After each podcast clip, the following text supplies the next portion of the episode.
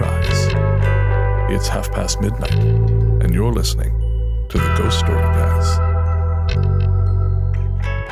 Welcome to the Ghost Story Guys. I'm Brennan Storr, I'm Ian Gibbs. and this is the show where we talk about spooks, specters, and all the other things watching us from the shadows beyond the campfire. Some conversations only make sense after the sun has set, and this is most definitely one. Thanks for tuning in. This is episode number 92, and we're coming to you from that tiny mountain cabin you dream about but can never quite reach. How you doing, Ian? I'm doing well, Brennan. How are you? I am good. I am looking forward to another slate of fantastic listener stories with uh, lots of scary stuff coming out of closets, which is not a metaphor. It's just a statement of fact. That's funny. I'm looking forward to that. But before we get there, though, we, we actually have a, a pretty big announcement. We do? We do. We do. What- I'm moving into your house. What? no. Nikki no, kicked me out. No, no, you're not. Yeah. yeah, I hope your big announcement is you're dying rather than that happening. all right. Well, all right.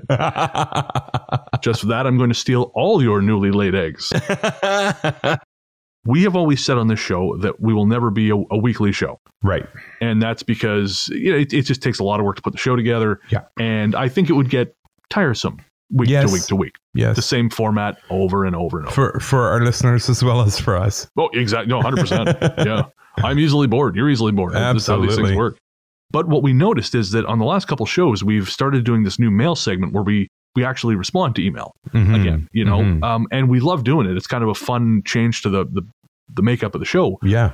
but it was really bloating out the runtime of the show. hmm you know, our last couple shows ran, I think, an hour 25. There's an hour 35. And I really would love the show to come in around an hour. Hour Yeah. to an hour and 10 minutes, I think, is perfect for, for a podcast.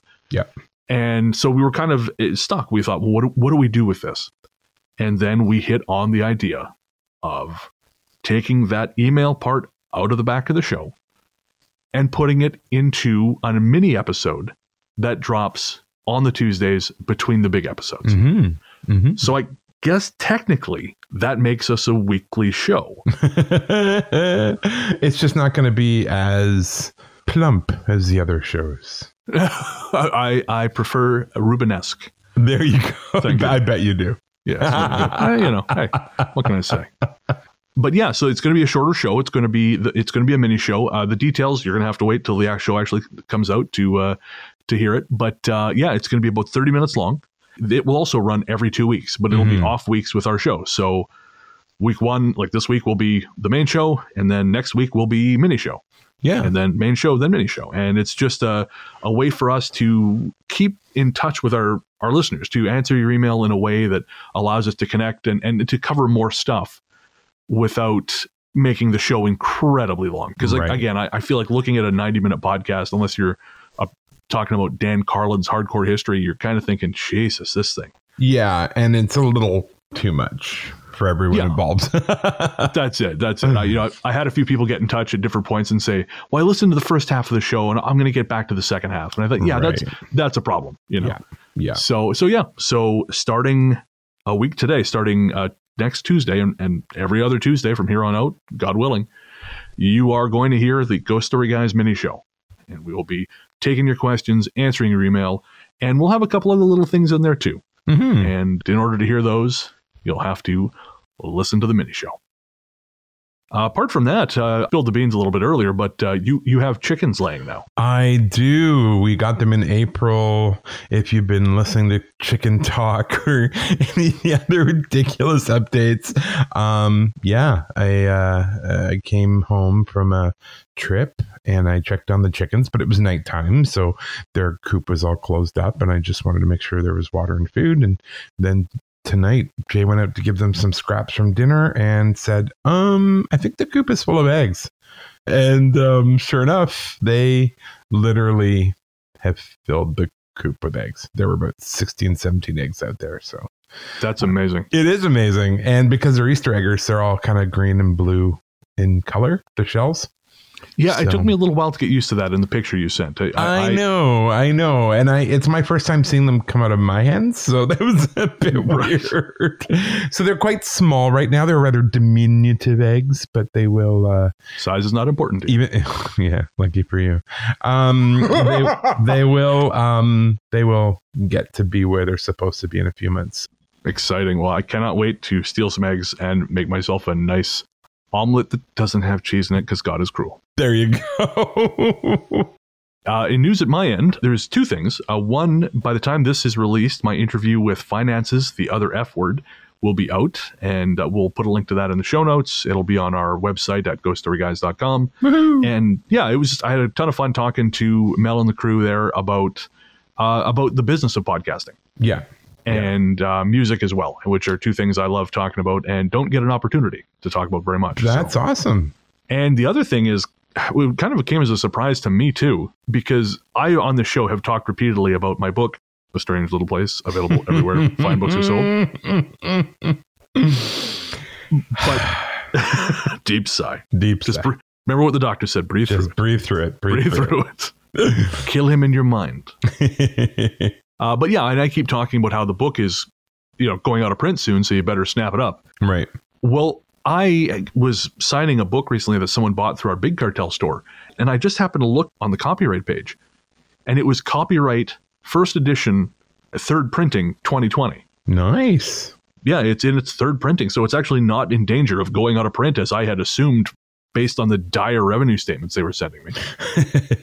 and have you ever gotten a number from them? Like, hey, you sold this many books, or no? Oh, every revenue statement uh, has it all laid out. Okay. Either way, I thought the book was out of print. It's not. So Right. happy day, I guess. One more thing before we get to the stories. Yeah. We have a musical guest on this episode, Okay. uh, listener Michael Labella. He sent us a song called Carl Jung, and the song is inspired by his experience with sleep paralysis. Ooh. Yeah, yeah. And uh, we, we won't mention that here, but we will at some point share his experience with sleep paralysis because it's actually very different from any other yeah very different from any other uh, sleep paralysis episode i've experienced or pardon me that i've read about That's cool. yeah so again you can look for him michael labella everywhere you stream your music and we'll also have links in the show notes as well all right so we're going to take a quick break and when we come back the shapes in the closet.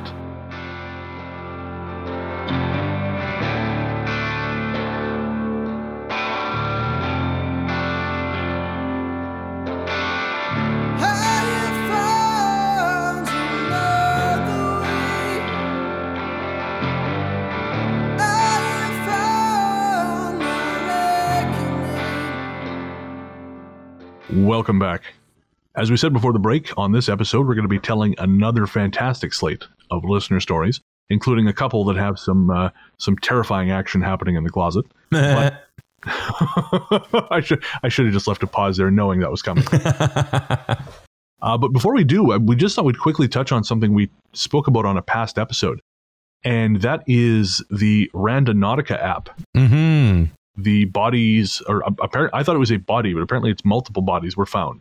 Yeah, uh, two people. Yeah. Yeah, down in Seattle there. And it's really uh, horrific stuff. And, and we don't usually do true crime on here, but because there's this intersection with with weird, spooky stuff, we're just going to mention it briefly. But I mentioned several episodes ago that I had been referred to this Randonautica app by Rachel. Right. And so I was doing these walks where they kind of randomly generate a point based on allegedly your intention. It claims to use like like quantum entropy or something. I don't know Sure. To provide a random point on a map. And the idea is it breaks you out of your routines. So it just sends you to a place on the map where you would ordinarily never go, Right. or or or or, un, or maybe are unlikely to go, or it forces you to take a route that you would not ordinarily take. Right. And and I had a lot of fun with it. I mean, I found some new cut throughs that I'm still using, but when the app started getting more press, uh, it got harder to use. Oh, interesting. Because it was getting too busy. yeah, it was it was just becoming overloaded. And so I I stopped for a while, but then Sarah, who works with us here on the show, she found this uh, TikTok. it was a TikTok video. These kids were playing with this app and they'd gone down to the beach and found at the point that was generated a suitcase. Oh wow. Inside. Inside that suitcase was a body. that was as much as we knew about it. We talked about it a little bit on this show, a little bit on the live show, and I know Kev talked about it on We Need to Talk About Ghosts. Mm-hmm. But uh, and I that was all I'd heard about it. And then Sarah sent us a link today, I believe it was, that explained the situation a little bit. And it was basically a landlord killed and dismembered two his two tenants. Uh, their victims were Jessica Lewis and Austin Wenner. Wow, that's really sad. It's just fucking horrifying. As if there's not enough to worry about right now in the world. Yeah. Your Yeah. landlord doing that to you, or anyone doing that to you. Jesus. Yeah, really. Yeah, murdering you in general is frowned upon. yeah, I'm not a fan. but uh, yeah, anyways, just uh, a quick update on that because it, it's the app is such a fascinating thing, and and I mean, I've this is not the first time I've heard about something disturbing being found at at one of the sites. Like this is the only one time I've heard of body, but definitely people have found things which are unusual. Interesting. And it, it kind of reminds me years ago when I was down in the desert, you know, back in actually 10 years ago. Right. Uh, Nick and I and some friends took this road trip, and we ended up down uh, just south of Monument Valley in, I think, Utah is where Monument Valley is. Okay.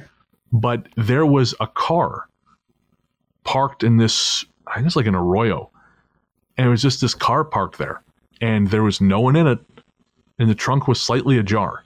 And there was no one around for miles. Mm-hmm. And I thought, I am not going anywhere near that car. I think you're probably correct. Yeah, and I realize now, knowing what I know about my being drawn towards things, I was really interested in the car, so presumably something was very wrong. Yeah, of course. Of course. Yeah. And uh, but I just I, I can't help but think now that that car would turn up on someone's you know like Randonautica list. Oh, I'm by- sure. I'm sure it will have. You know, someone will say mystery, and then they go to murder car, and you know. There's I who who knows. No, Yeah. Nothing good is in the trunk. Nothing good is in the trunk of a car that is left in the middle of a desert. Let's put it that way. No, no, never has been, never will be. All right, so enough of that. On with the stories.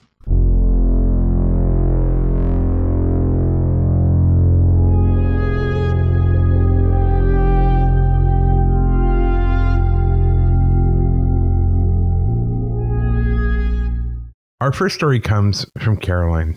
I've just listened to your recent episode 81 and would like to say that I have had a similar experience as your listener Mandy regarding living with another family.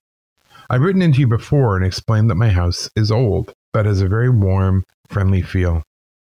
When we first moved in, there was always, I can only explain it to be background noise. It almost felt like you were disturbing someone if you left the TV or radio on. The very best example of what I mean is this. I was sat in the lounge reading and concentrating on something when I started to get frustrated at the constant muffled voices and distant sounds of what I thought was the radio playing in the kitchen. Cross with myself for leaving it on, I marched into the other room only to see that the radio was in fact off. On this realization, the background noise stopped too. I was left a bit bewildered. On another hope, which I hope you don't mind reading, I wanted to share another story that happened at a previous home. My family lived in a big old Victorian vicarage with full servants' quarters and a bell to ring in the garden. It's going to be haunted. I just offer you my professional opinion there. Anyway, I used to have a visitor at night. There was no great sensation of a presence. It would just arrive and lie down next to me in bed. When I say it out loud, it sounds creepy as hell, but it really wasn't, as there was no sense of dread or malice, and it never interacted with me. In fact, if anything, it felt comforting. Except one night, I was just lying down, ready to drift off, when I felt a breeze across my cheek. Oh, I must have left my window ajar, I thought. The breeze became a little more direct and started to blow very gently in a circular motion around my cheek. I turn and look out my window, and it's shut. Weird, but okay. The breeze carries on blowing in the circular motion, getting stronger. Oh God, it feels like someone's up close and blowing on my face. With that very thought just hitting me, it blew really hard right into my ear. And my reaction? Get off, you bugger! Whilst rubbing my ear and chuckling. What did you do that for? Bugger off and let me sleep. It still carried on sleeping with me, but it never played up again. I actually miss my old sleeping buddy. So thank you for sharing that, Carolyn. And, and I believe this was the email where you wrote back to her and you, you had a suggestion that I nearly died when I read. Tell tell the tell the good people what you said. I, I don't remember. I never remember anything. You know that. What did I say? you suggested to her that the ghost was trying to get laid. Well, it probably was. Okay, well, no I, I have there, a I friend who. Well, I have a friend who was filling me in on her, her friend who had a phantom ghost lover for seven years, and she said it was the best sex she ever had. And so my friend, who had been sort of semi harassed by something at night, was now like, "Well, hello." Oh, but no. it didn't come back. It wouldn't come back, so she missed out on that. She was quite disappointed. Uh, yeah, I guess I would be disappointed too if I. I I'm, suggested she might get, want to get back on Tinder. I'm yeah. thinking a Yeah. little more. Well, is it? I was going to say, is it more reliable than Ghost? I don't know. Uh, probably not. yeah, based on what Probably I've heard, actually of a lot more work. no doubt, Yeah, and a lot sadder based on what I've heard of the straight the straight dating scene. I think so.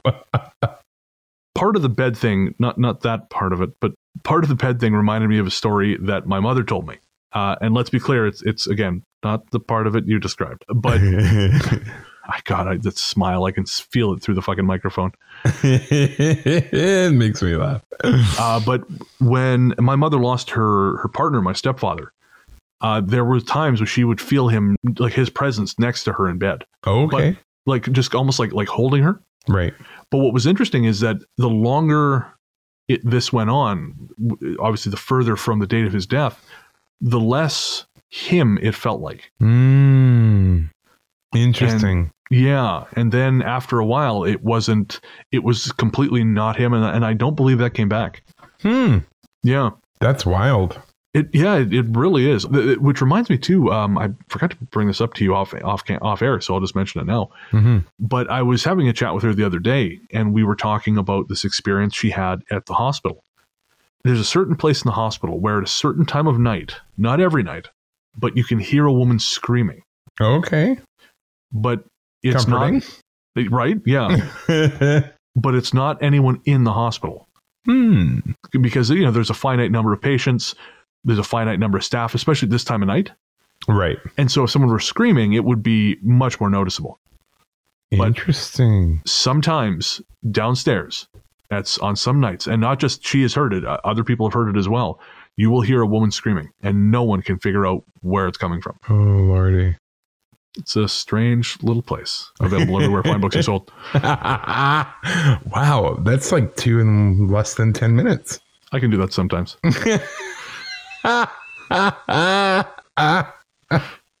Only alone. that counts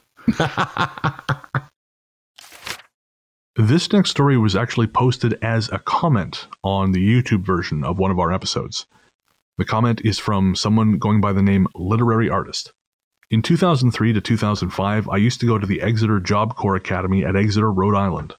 It was recently opened at the time. I remember my first day.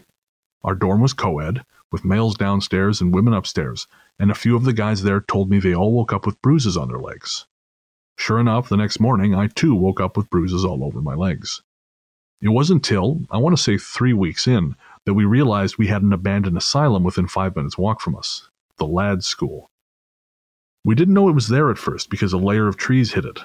So a group of us, maybe seven or so, went to check it out that evening at dark. This was in late autumn, and when we went in, it was obviously creepy. I don't really remember much of that night, but I don't remember anything big happening, at least not to us. Among the people who went to Ladd that night was my roommate's girlfriend. My roommate didn't come with us because he was sane, and after a half hour of us being gone, he and two other guys went out looking for his girlfriend. About halfway there, they saw, according to them, a floating man. They abandoned the mission and ran back to dorms, where we heard about it as soon as we got back. The following day, three of the people who went into Ladd's school woke up with three welts on their backs. I was not one of them. Fast forward a few weeks. That same roommate had become wing leader, which meant he had a two person room instead of a four person like the rest of us. One night after roll call, I asked him for a movie to borrow. He agreed, and I followed him to his room. We were alone.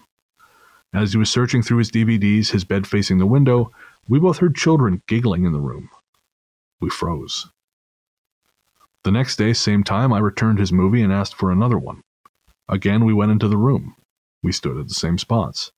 This time, I saw an apparition materialize in the window, and my heart started to pound. As I saw this getting clearer and clearer, I called out my friend's name, and he, without hesitation, pushed me on the bed, then ran out of the room, leaving me for dead. In my terror, I kept looking at the window as I was getting up from the bed, and what I saw was unbelievable. It was just another student who had escaped his room for a cigarette and was going to ask us if we wanted to smoke. I started dying of laughter, and to this day have never let my friend forget that he left me to die. In the Job Corps, or at least in mine, after your 90 day probationary period, you could go home for a weekend if you chose to, but I never did.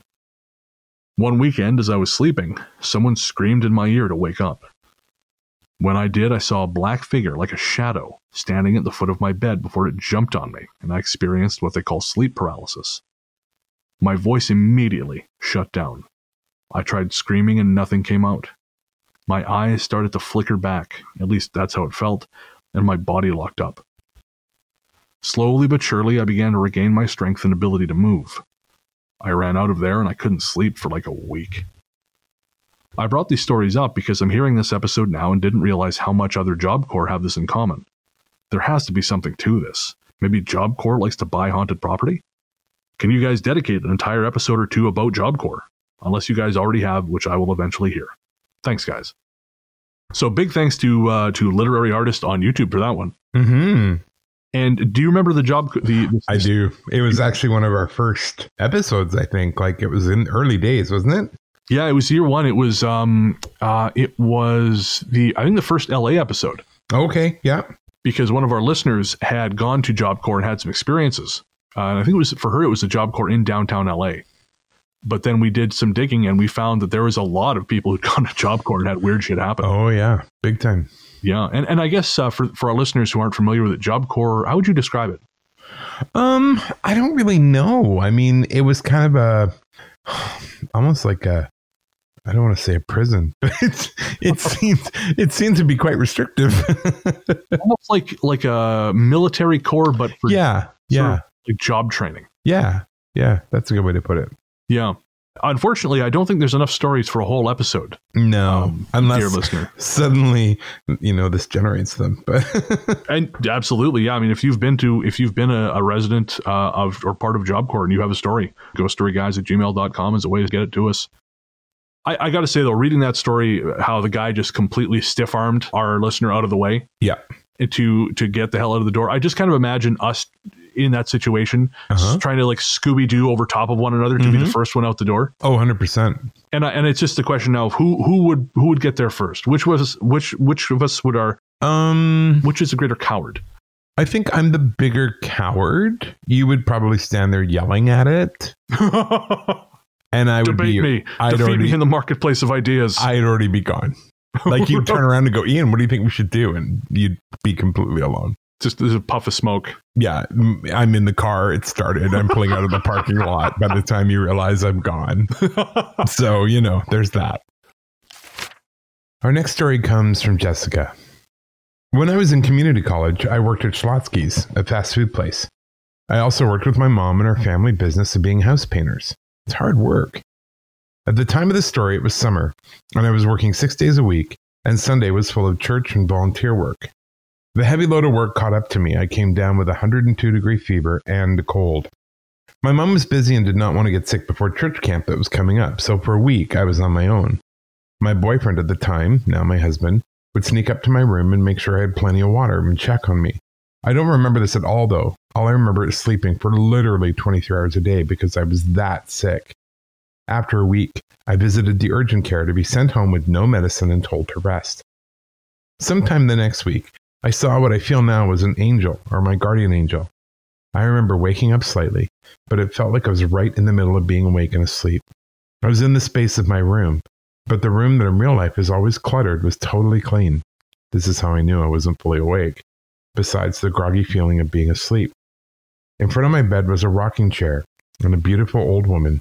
She was a brunette with curly hair. I think she had been sewing or knitting. I didn't feel scared by her, when normally I would be extremely frightened by a stranger in my room.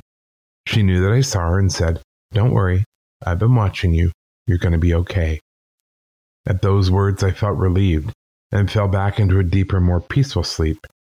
Sadly, this isn't an exciting story with a good ending. Even after seeing her, my cold didn't immediately get better. What did happen is later when my mom decided I'd been sick too long, so she called a higher up at urgent care and said that they couldn't send me home without actually helping me. She then took me back. I was further tested and found to have developed pneumonia in one lung. This time I was given antibiotics, an inhaler, and I think steroids. After a few days, I finally got better, and my mom didn't catch my cold and went to church camp as the counselor with no problems. Of course, thank you for the story, Jessica. Mm-hmm. And I got to tell you, I always thought Schlotzsky's was a made up name. I've heard it too, and I didn't really know what it was. I, I first saw it in the film Pain and Gain. One of the characters runs a Schlotzsky's Deli, and I just assumed that was a made up name, but I love the fact that it exists. oh, that's funny. The story, though, just really hammers home the fact that you have to give yourself rest days. Yeah, and take care of yourself. That shit will catch up with you so fast. We've got, prior to the pandemic at least, there was this notion that your worth was predicated on how much output you created. Right. So, you know, if you work six days a week and then you do volunteer work, that means you're doing enough, you know? Right. Even then, though, it's probably not enough for some people. No, 100%. Uh, for some people, it's never going to be enough. But I remember the times I've been sickest um, are the times when I'm doing that, where I'm just pushing and pushing and pushing because, you know, I, I got to get something done. Again, my, my, my self worth is tied up with how much shit I can do. And there you end up on the couch for a week. Yeah, exactly. Interesting about the old lady, though. Um, a friend of mine has this thing where when they get sick, which hasn't happened in a long time now, but they see someone as well caring for them. Oh, okay. But it's a it's not anyone they know. It's uh it's a young man of what appears to be the sort of South Asian descent, wearing a checked a red and black checked sh- um almost like a flannel shirt. Interesting. That's a very Yeah. specific look. Oh yeah, yeah. I mean, they they've described him uh, uh, several times. This guy is there, and he just seems to be kind of looking after her. Interesting, eh? Yeah, it really is, and it ones it makes me wonder. You know, is there some kind of objective reality to this, or is this just sort of a a randomly generated hallucination? You know? That is really weird. And it's interesting it's always the same looking person. Yeah, that's it. It's it's always the same. Yeah, that is weird. It reminds me too, and I, I, again, I've probably talked about this on the show, but um, as you know, and I've talked about here quite a bit, I struggle with depression. Right. And there have been times where I've gone through really, really black periods of depression. And I remember this is several years ago now, but I was going through one of these periods and I had a dream where I, I walked out the door of our bedroom, but instead of there being the bedroom there, it was this other, completely other room where there was these folding tables with folding chairs. And I feel like there may have been paper on the walls, but there were these men almost, it almost looked like mission control Right. and they were sitting at this table and they were trying to figure out how best to help me. Hmm. I remember talking to Nick about it the next morning. I told her that and she got this really funny look. And when I asked what was wrong, she said, Well, I know you've been struggling. And she said, I don't pray because neither of us are religious, but she said, I just put out there that you need help. And if someone can help you, that would be appreciated. Wow. But she, yeah, I know, right? I don't even know what you would. How do you respond to that? I- Thanks. Right? Th- thanks. Yeah, exactly. Yeah. Although I do love that it takes an entire mission control worth of people to fix my fucked up brain. I don't think even that would do it.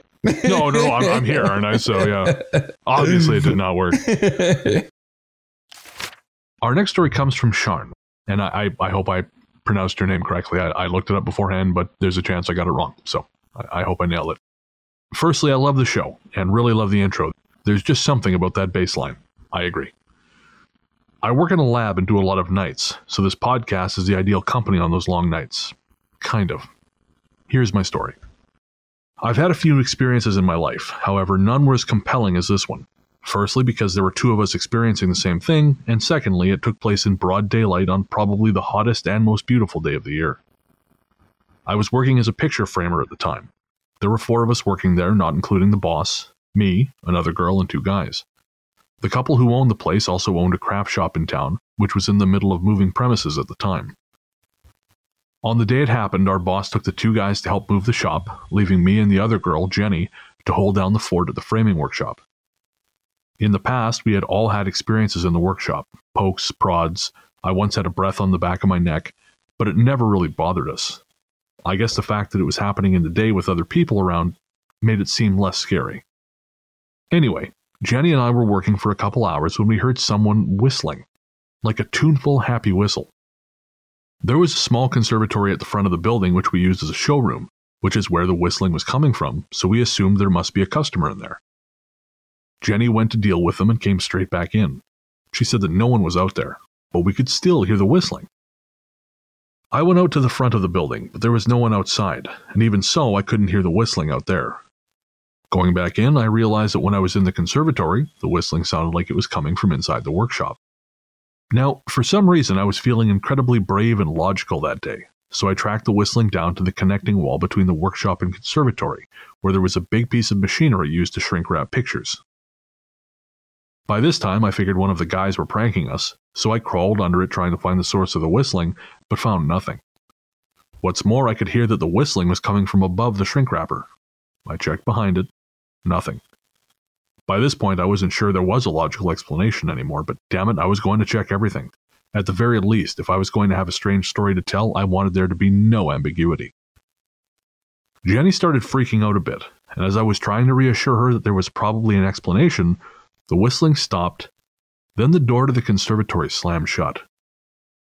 We both freaked and legged it outside, but after 10 or so minutes, I talked her into going back, telling her it was probably a freak wind blowing through and that I wanted to check it out.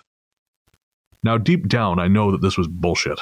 It was boiling hot and there wasn't so much as a breeze, but I wanted as much information as possible for my skeptical friends. We went back in and I set about testing the door. I was testing how hard I would have to push the door to make it slam. Pretty soon I realized this was impossible. It was an old warped door, and you had to push it all the way to shut it, and I had to push with all of my force to make it slam. I gave up, opened the door, and turned to Jenny to break the news.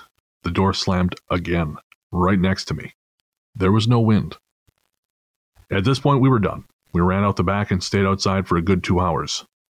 The only reason we went back in is that we knew that using the excuse, there was a ghost, for not doing any work was not going to fly with the boss. For the rest of the day, we didn't leave each other's side. We even went to the toilet together. FYI, I used to be quite sensitive, but since being with my very skeptical, to the point of sticking his fingers in his ears and going la la la la la, boyfriend, I haven't felt or experienced anything in 15 years. Do you think that extreme non-believers can block other people's ability to pick up on things? So, thank you again for the story, Sharon. Uh, again, I hope I'm pronouncing your name correctly. What do you think about that last point, Ian? No, You don't think so? no, no, I don't. I I think it can block their ability to experience things because they can just turn it off. I don't know. See, I, I think it can. I, I think there's sort of an effect. It's a little bit, you know, how we've you've talked about if there are too many people, it kind of tamps down the vibe, Mm-hmm. so it can be harder to detect things. Well, I don't know that it tamps down the vibe. What it does is it pollutes the sound almost. It's like trying to hear a single guitar playing in the middle of an orchestra, Right. right? Like that energy is just lost in all the other energy. Right. And so what I was thinking is, I wonder if some people have almost like an anti field. You know, oh, like they can like project. maybe not project, but they're almost like a nullifier. Whatever their energy is, it almost functions as like a blocker. Interesting. Um, because I was thinking about it. I, I used to have a friend who I would go on long drives with at night. Right. It was almost like this person is so insensitive to these things that I just felt completely cut off from it. Oh, interesting. Yeah. The only time it, it- I ever was near him and something strange happened was we were in the presence of a third friend who had even more sensitivity than I do. Right. And we were sitting in my house. It was it was late. It was, I don't know, 12:30 or something. And we heard the bedroom door open down the hall. We heard feet coming down the hall. Mm-hmm. And so it, I, we assumed, oh, it's Nikki getting up to use the bathroom. But then instead of hearing the bathroom door close, the front door shook in its Oh wow. frame like it like it had just closed. Wow. Well, Yeah, right. Yeah, and in order to get to get to the front door, whoever it is would have had to have gone past us. yeah. Yeah. And I went to go check, and Nikki was fast asleep, Weird. but we all heard it. But it was almost like the the collective, um, uh, you know, the collective energy of the two people who do feel these things was enough to kind of counterbalance the sort of the the, the kind of dead zone there. Right. yeah. No, that's weird. Hey, maybe I've never experienced that, but you never know. Our next story comes from Tiffany. When I was seven, my father got married and we moved to Hawaii. After the move, I got a bunk bed, which was the first time I'd seen one in person, and like every kid, I had to sleep on top. The ladder on the bunk bed had three rungs and only attached to the top half of the bed. I remember it was tall enough that my six foot two inch tall father couldn't see over the railing without tiptoeing. Anyhow, I remember always falling asleep on my left side with my back to the wall. One night, I remember hearing my parents in somewhat of a debate and felt a bit anxious, but stopped trying to listen to their chatter because I was falling further into sleep. Then I remember waking up with a jolt, startled and still semi situationally aware. Then I felt a hand touch my exposed right arm. Normally, I wouldn't have thought anything of it, but my back was to the wall, and that's where this mysterious hand came from. I could only feel it. It was warm and tender, almost loving, but had an electrical feel to it which sent chills through my body. It only happened that one time, and nothing else happened at that home. About three years after the event, we moved to Kentucky, and I would start remembering something that felt like a memory, but came like a dream or hallucination. My mother passed when I was an infant, so I don't really have many memories of her. I can remember how she smelled, smiled, and laughed, and I've always wanted to know about her because I didn't get to know her as I grew up. Possibly my wish came true? I'm not sure. At first, I began to recall a hospital room, the smell of alcohol and bleach, faintly the smell of flowers, the song of machinery in the distance, doctors and nurses chatting in the hall. Then came the bright white and turquoise speckled tiles, the empty hanger for IV bags, and an open curtain revealing a floor to ceiling window. Then I started to feel sadness and longing as I looked and saw my mother's long hair, pale skin, closed eyes, and her hands gently folded on her chest. I reached for her and called out to her. I always wake up at that point. It still has me questioning my sanity, but I feel like it's a memory that had been buried away. Or possibly it's what I want the event to be remembered, as I'm not entirely sure. So thank you for that story, Tiffany. The um the thing about the arms reminded me, and we refer back to this, or pardon me, we have referred back to this a few times. But our listener Rin sent in that story where she woke up and there were still arms coming out of the wall. Mm, I remember that. That was a long time ago. Yeah. It was, yeah, yeah. That was that was early on, Yeah. and that is just, yeah. I mean, this is this does not sound particularly frightening. This actually sounds quite nice, but yeah. well, comparatively, maybe. yeah. One more thing I just wanted to say is the uh, I, I never understood the childhood fascination with bunk beds. oh, As some- really? I love bunk beds. oh no, I as someone who stayed in many many hostels over the years, Oh, okay. And there is nothing worse than being a 300 pound man having to sleep on the top goddamn bunk. You're just waiting to plunge through and, and end the life of whoever happens to be beneath you.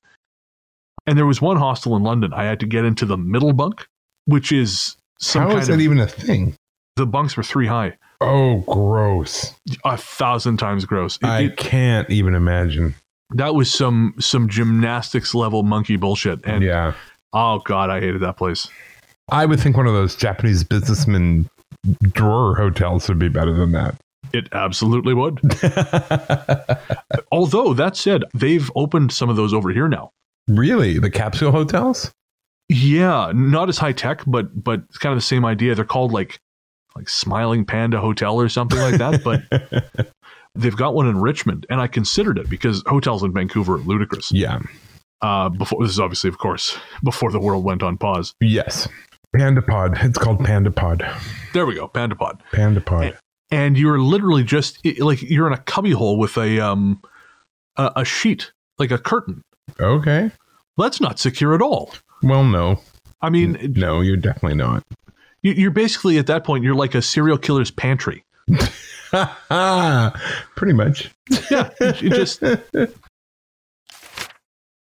This story comes from Lily, and Lily sent us this back in February, so we may have covered it on the show. I don't think we have, but uh, just in case. I live in a smallish city in northern Ontario, Canada. My boyfriend recently bought a house in an older neighborhood. We moved in at the end of August and have been living there ever since. I noticed that since we've moved in, I've been depressed and just felt kind of joyless. I just chalked it up to my mental health battles that I've had, but I could never shake the feeling that I'm being watched. I'm always checking behind my shoulder, and whenever I walk into a room, I swear I can see someone or a shadow of someone for a second, and then once I blink and my eyes adjust, it's gone. The worst is at the top of the stairs, which are directly across from the dining room, and to walk into the living room or bathroom, you have to walk by the bottom of the stairs. I swear that every time I walk by, there's a shadow of a person standing at the top of the stairs.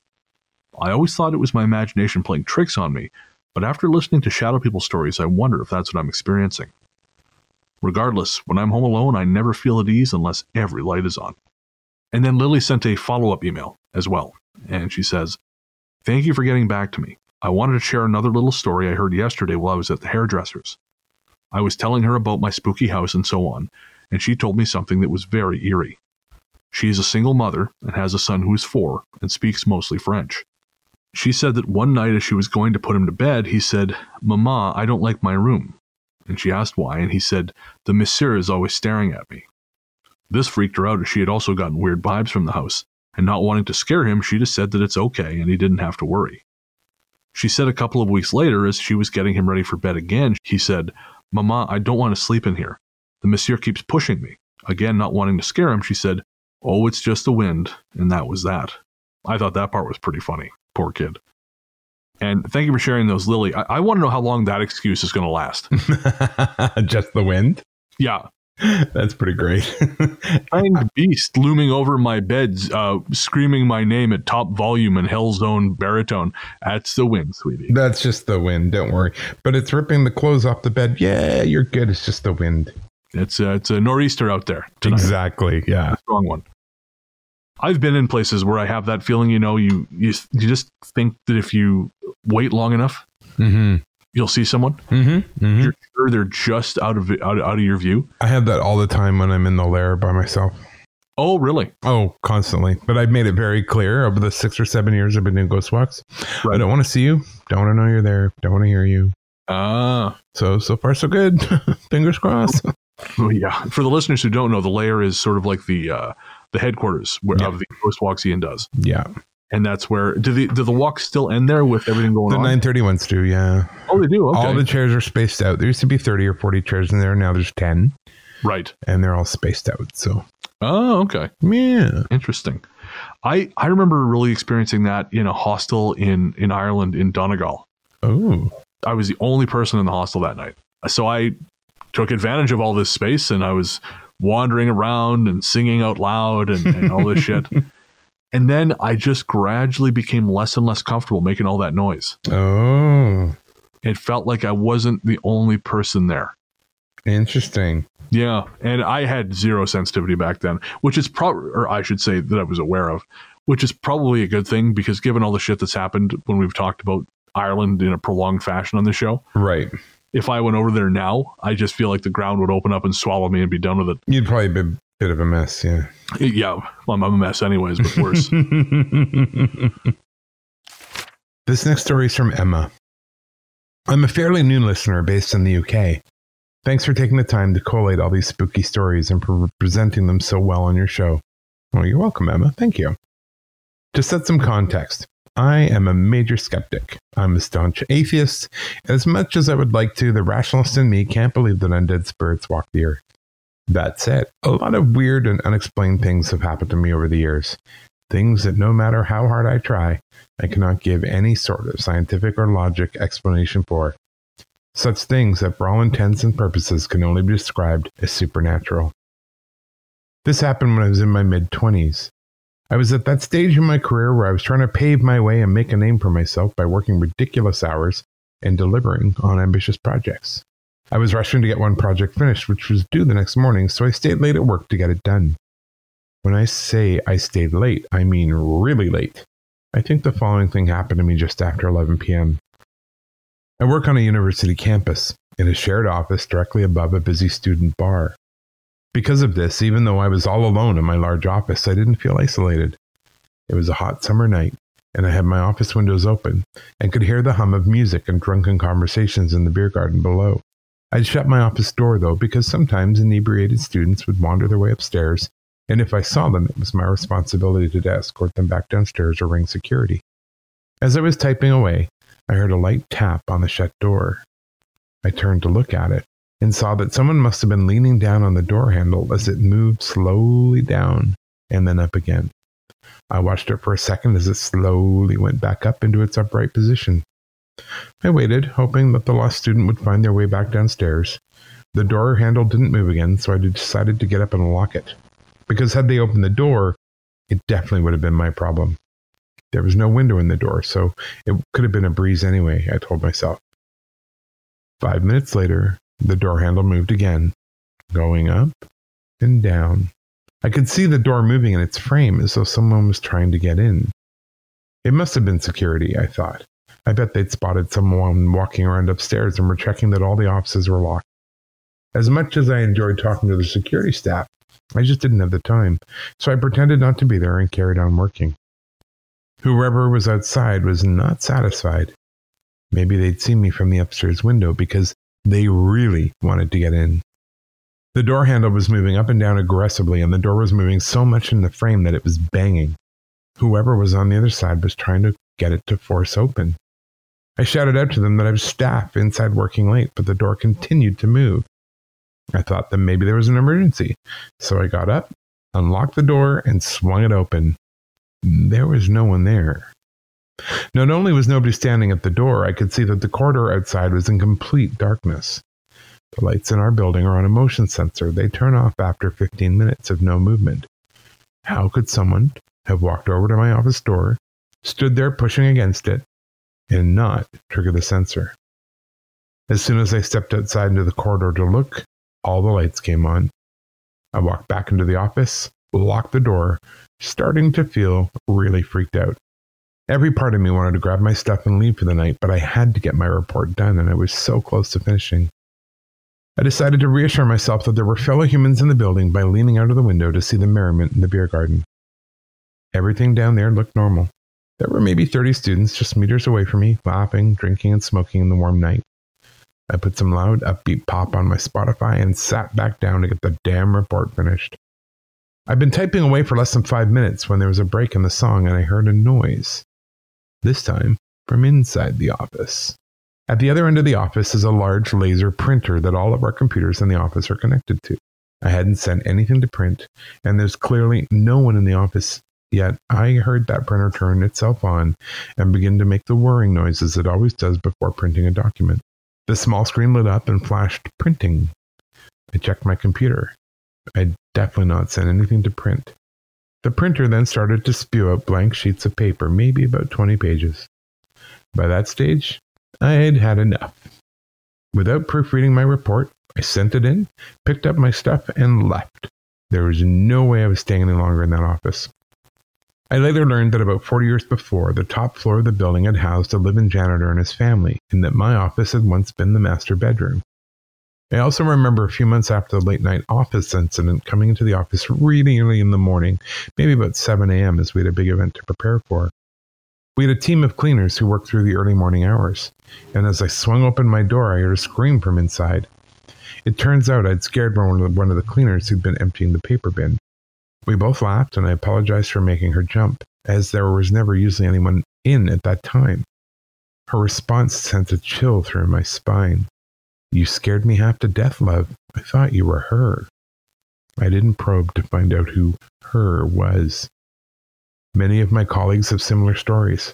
Lights going out on them when they were at the far end of an empty bar, equipment going missing or being moved, and all of these goings on seem to happen late at night.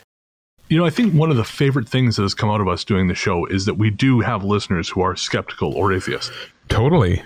Who Yeah. say, you know, I I don't believe in any sort of established structure, you know, post post death, but this happened and I don't have a framework for it. And and I really respect the ability to just reach out and say, okay, I don't know what the fuck this is, but uh, I'm willing to at least throw it out there and see well, what and, and I know thinks. it happened, right? Like that's the other part of it. And I agree with you. And I don't, um, I actually really appreciate those people because I think they're far more open minded than the ones who claim nothing exists.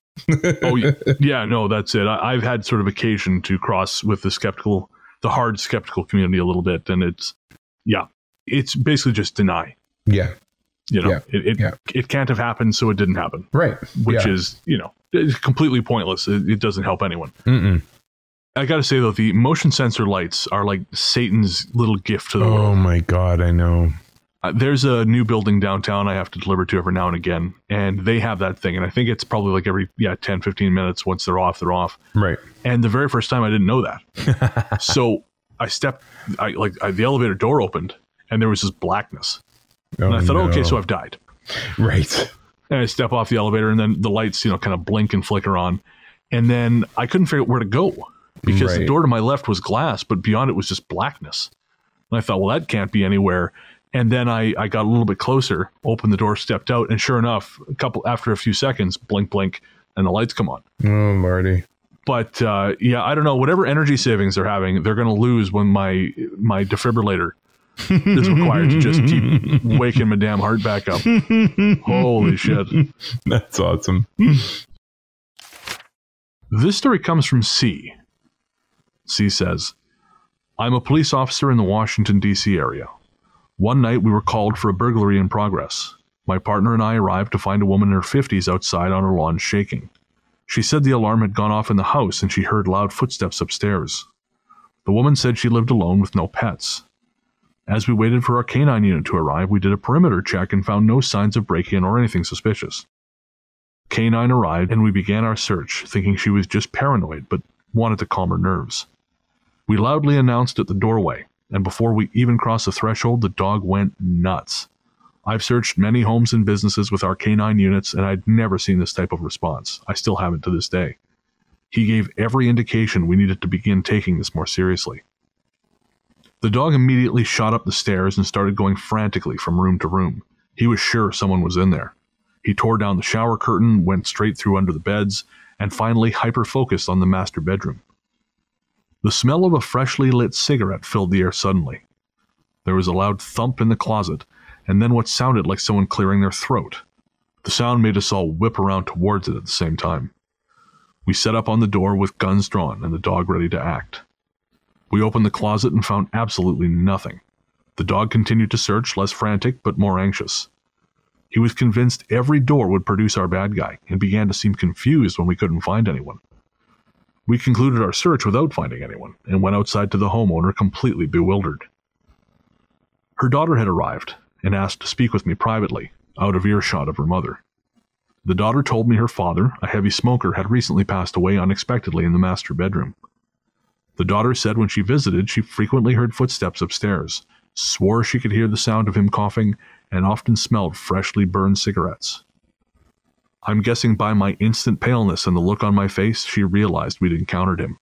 She laughed hysterically and apologized slash told me he was a great husband and father. He just wasn't ready to leave his home. I respectfully told her I was getting the fuck away from them and the house and would not be responding again anytime soon. We all drove off and didn't talk about it for weeks, but when we did, we all recalled the same sounds, smells, and uneasiness. To this day, with every house we search, I'm more afraid of what I can't see than any criminal. And don't even get me started on basements. I'm with you, C. To hell with basements. Oh, definitely. No, not doing that at all. Our last story tonight comes from Lexi. I'd like to start off by telling you guys how much I love your podcast. I've got a fun little story for you that I think you'll enjoy as it kind of pertains to you guys. Also, I'm only halfway through your podcast, so no rush on getting my story up here if you guys end up liking it. My mom grew up in haunted houses and was always very sensitive to spirits. I'd like to think she passed it on to me as well. I've had many different experiences from spirits to shadow people standing at the foot of my bed, but those are for a different time.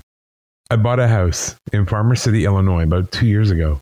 The house was built in 1884 and was in the same family for 94 or so years. Of course, the only important question I had for the realtor was if anyone had passed in the home.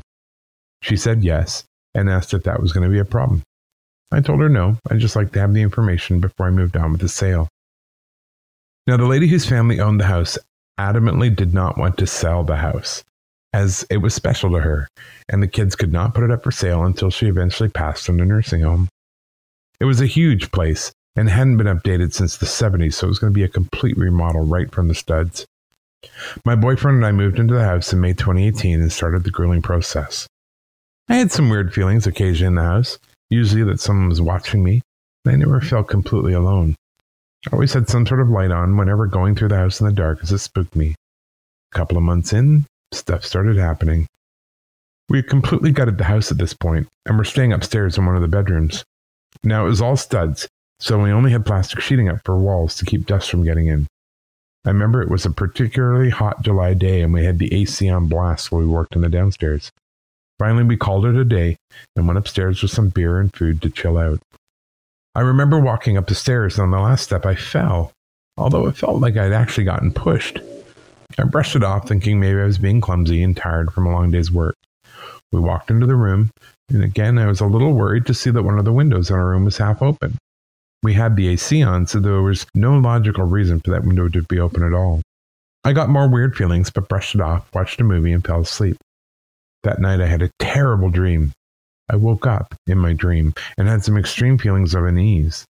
It was dark and there was plastic everywhere, so I was confused about my surroundings.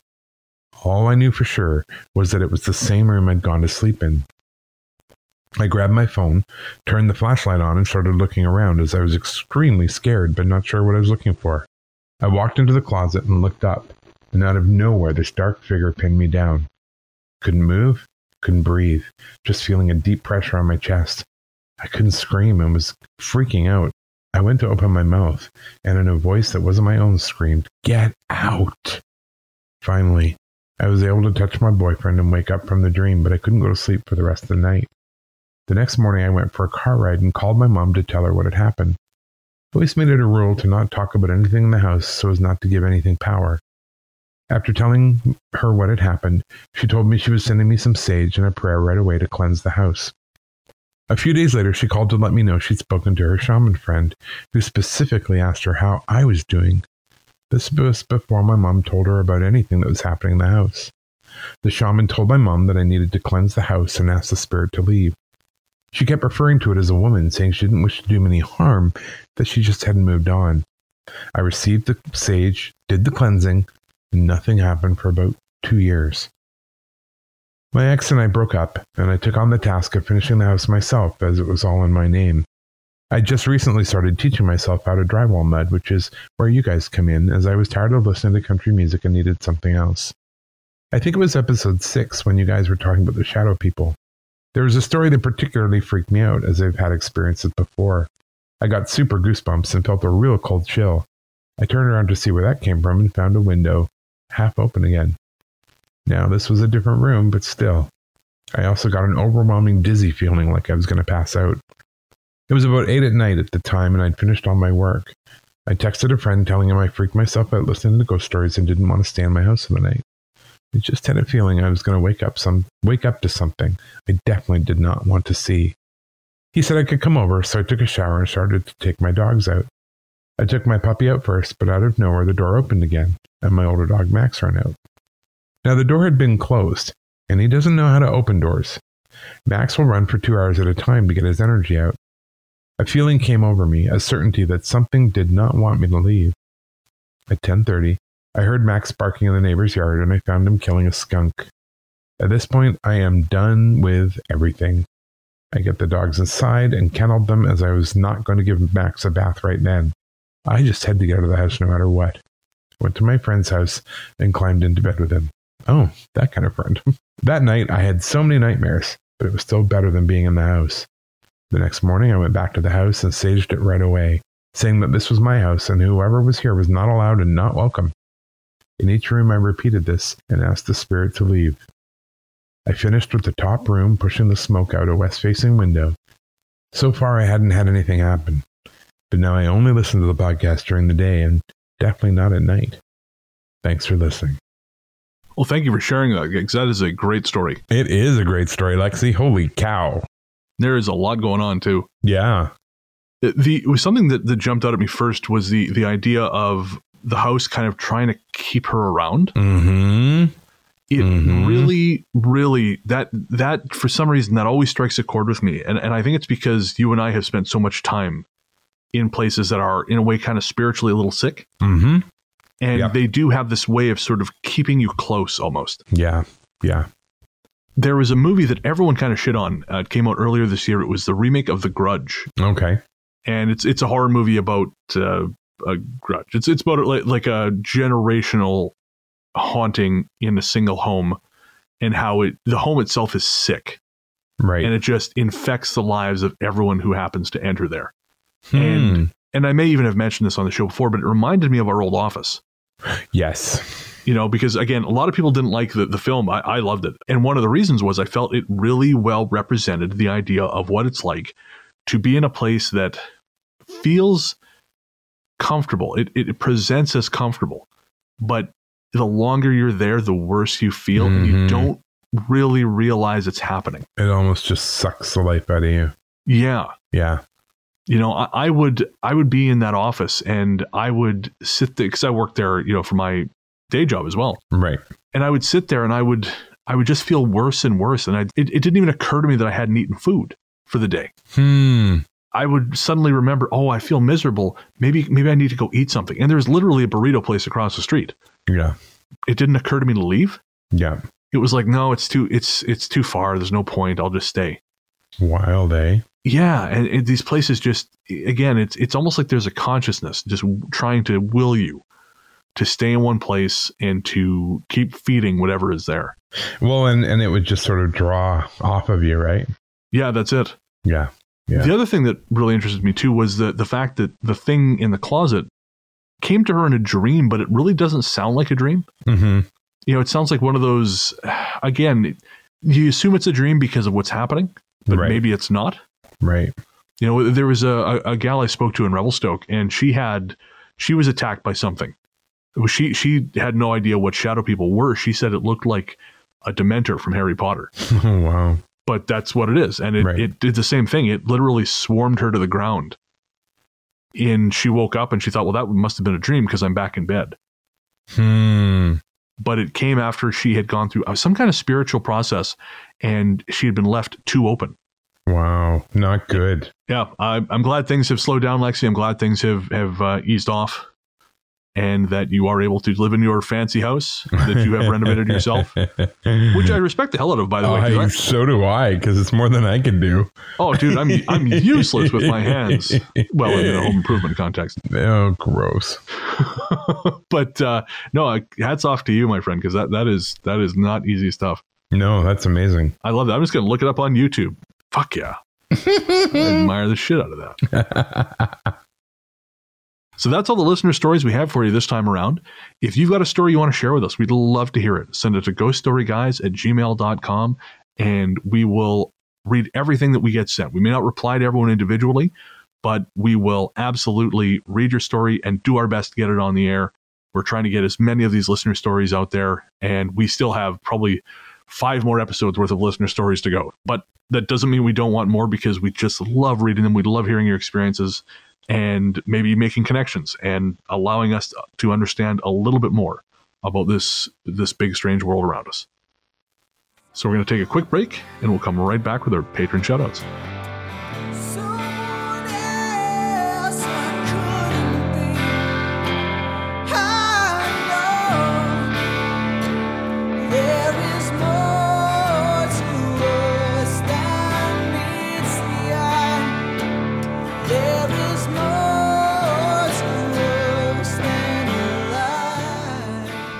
Welcome back. Thanks as always to the rest of the team, Luke Greensmith, Anthony Germaine, and Sarah Kent for their work on this and every episode. Can't tell you how much we appreciate you guys. Mm-hmm. And if you want to get to know them, you can become a patron, and they are often part of the monthly live show. Speaking of which, it's time for our patron shoutouts. Of course, we'd like to thank all our patrons, but we'd especially like to thank our latest patrons. They are Caleb Perez, Krista McNamara, Deborah Rockel, Jennifer M. Granger, Jennifer DeLeon, Julie McLaughlin, Sarah Dixon Spivey, Mandalay Volschlager, Coega Mom, and Liz Morris. Thank you so much, guys. I cannot tell you how much we appreciate your support. It just means the world to us. Thank you so, so much. And if you want to become a patron and get access to all the cool extra shit that they get, head on over to patreon.com slash ghost story guys. That's patreon.com slash ghost story guys. We have tiers at 1 5 10 20 and $50. And each one comes with their own set of goodies and special access things. You get access to our monthly Cabin Fever episodes, which are uh, an hour of me and Ian shooting shit, hanging out, and just doing a lot of the social stuff that doesn't fit into the main show anymore. You get early access to Luke's Luke Lore podcast, which is a monthly deep dive into the folklore topic of his choosing. You also get exclusive stickers, exclusive magnets, and all kinds of other stuff, including Ian's smash hit Christian country album, Aware of Wonder. Huh. You get, yes, that 1995 gem. You get that in high definition digital audio, which even Spotify doesn't have. The peasants only have the lo fi version that I ripped from the cassette tape because he foolishly thought he could stop me. I did. Yes, he's learned. He's learned. I don't trust him with anything now. That's wise. That's wise. That's that's probably the best way to do it. Again, head on over to patreon.com slash ghost story guys if you want to know more. Next up is ordinarily where we would talk listener mail, but since that is going to be in the mini show coming next week, yes. We're not going to do that. Woohoo. Yes, so instead, I want to thank our musical guest, Michael Labella, for the use of his song Carl Jung. You can find him by searching for Michael Labella everywhere you stream your music, and of course, by following the links, which I will put in the show notes for this episode. If you want to get in touch, send us an email to ghoststoryguys at gmail.com, and we will absolutely read it. And that is for your stories, your comments, your questions, your gentle criticisms. You can also call us on the Ghost Line at 1 588 6920. That's the number to call. That's uh, toll free within North America.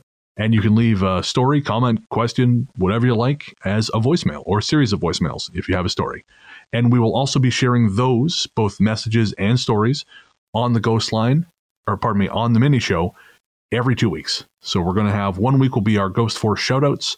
The next will be uh, the, all the Ghost Line calls. And so we're looking forward to diving into those and finally sharing some of the great stuff that we have uh, we have saved up from some of our listeners who've called in already.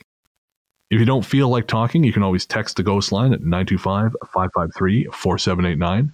You can send whatever you like there, pictures, stories, comments, questions. Again, gentle criticisms, whatever you like, send it there and we will receive it. And again, we will t- talk about those on the mini show, which I'm excited for. Also nervous about because it just well, it's new, and you don't like anything new. it's true. I fear the future and I fear changing it. it's all right. It's coming for us all. It's so true. We're also on Facebook at facebook.com slash ghost story guys. We're on Instagram at instagram.com slash the ghost story guys. And we're on Twitter at twitter.com slash ghost story guys. If you want to find us personally, I'm on Instagram and Twitter at largely the truth. You can find me at Ghost Story Guy on Instagram or just my name on Facebook. If you want to pick up some Ghost Story Guys merch, head on over to our website at ghoststoryguys.com. Follow the links to our TeePublic store. There you can find t shirts, mugs, prints, anything your heart desires. However, if your heart desires exclusive magnets, signed copies of our books, or art cards of my night photography, head to our Big Cartel store at ghoststoryguys.bigcartel.com. Don't forget to rate and review us on iTunes or wherever you get your podcasts. It helps bump the numbers, get a few more eyes on the show. Our theme song, Radio Into the Darkness We Go, is composed and performed by Peter of Podzontom Music. You can find him online at soundcloud.com slash the real Music or everywhere you stream music. Our story's theme is The Future Belongs to Them Now by Hexxagram. Find more from them by going to hexxagram.bandcamp.com. That's hexxagram with two X's, not three, or by searching for Hexxagram, again, wherever you stream your music. All other music and sound effects on this show are provided courtesy of Epidemic Sound. If you're looking for PodSafe music or sound effects for your next project, head on over to epidemicsound.com and check them out. All right, well, I guess that's going to do it. Yeah. We'll be back in two weeks with another show and back next week with the all new mini show. Yeah. And until then, Into the darkness we go.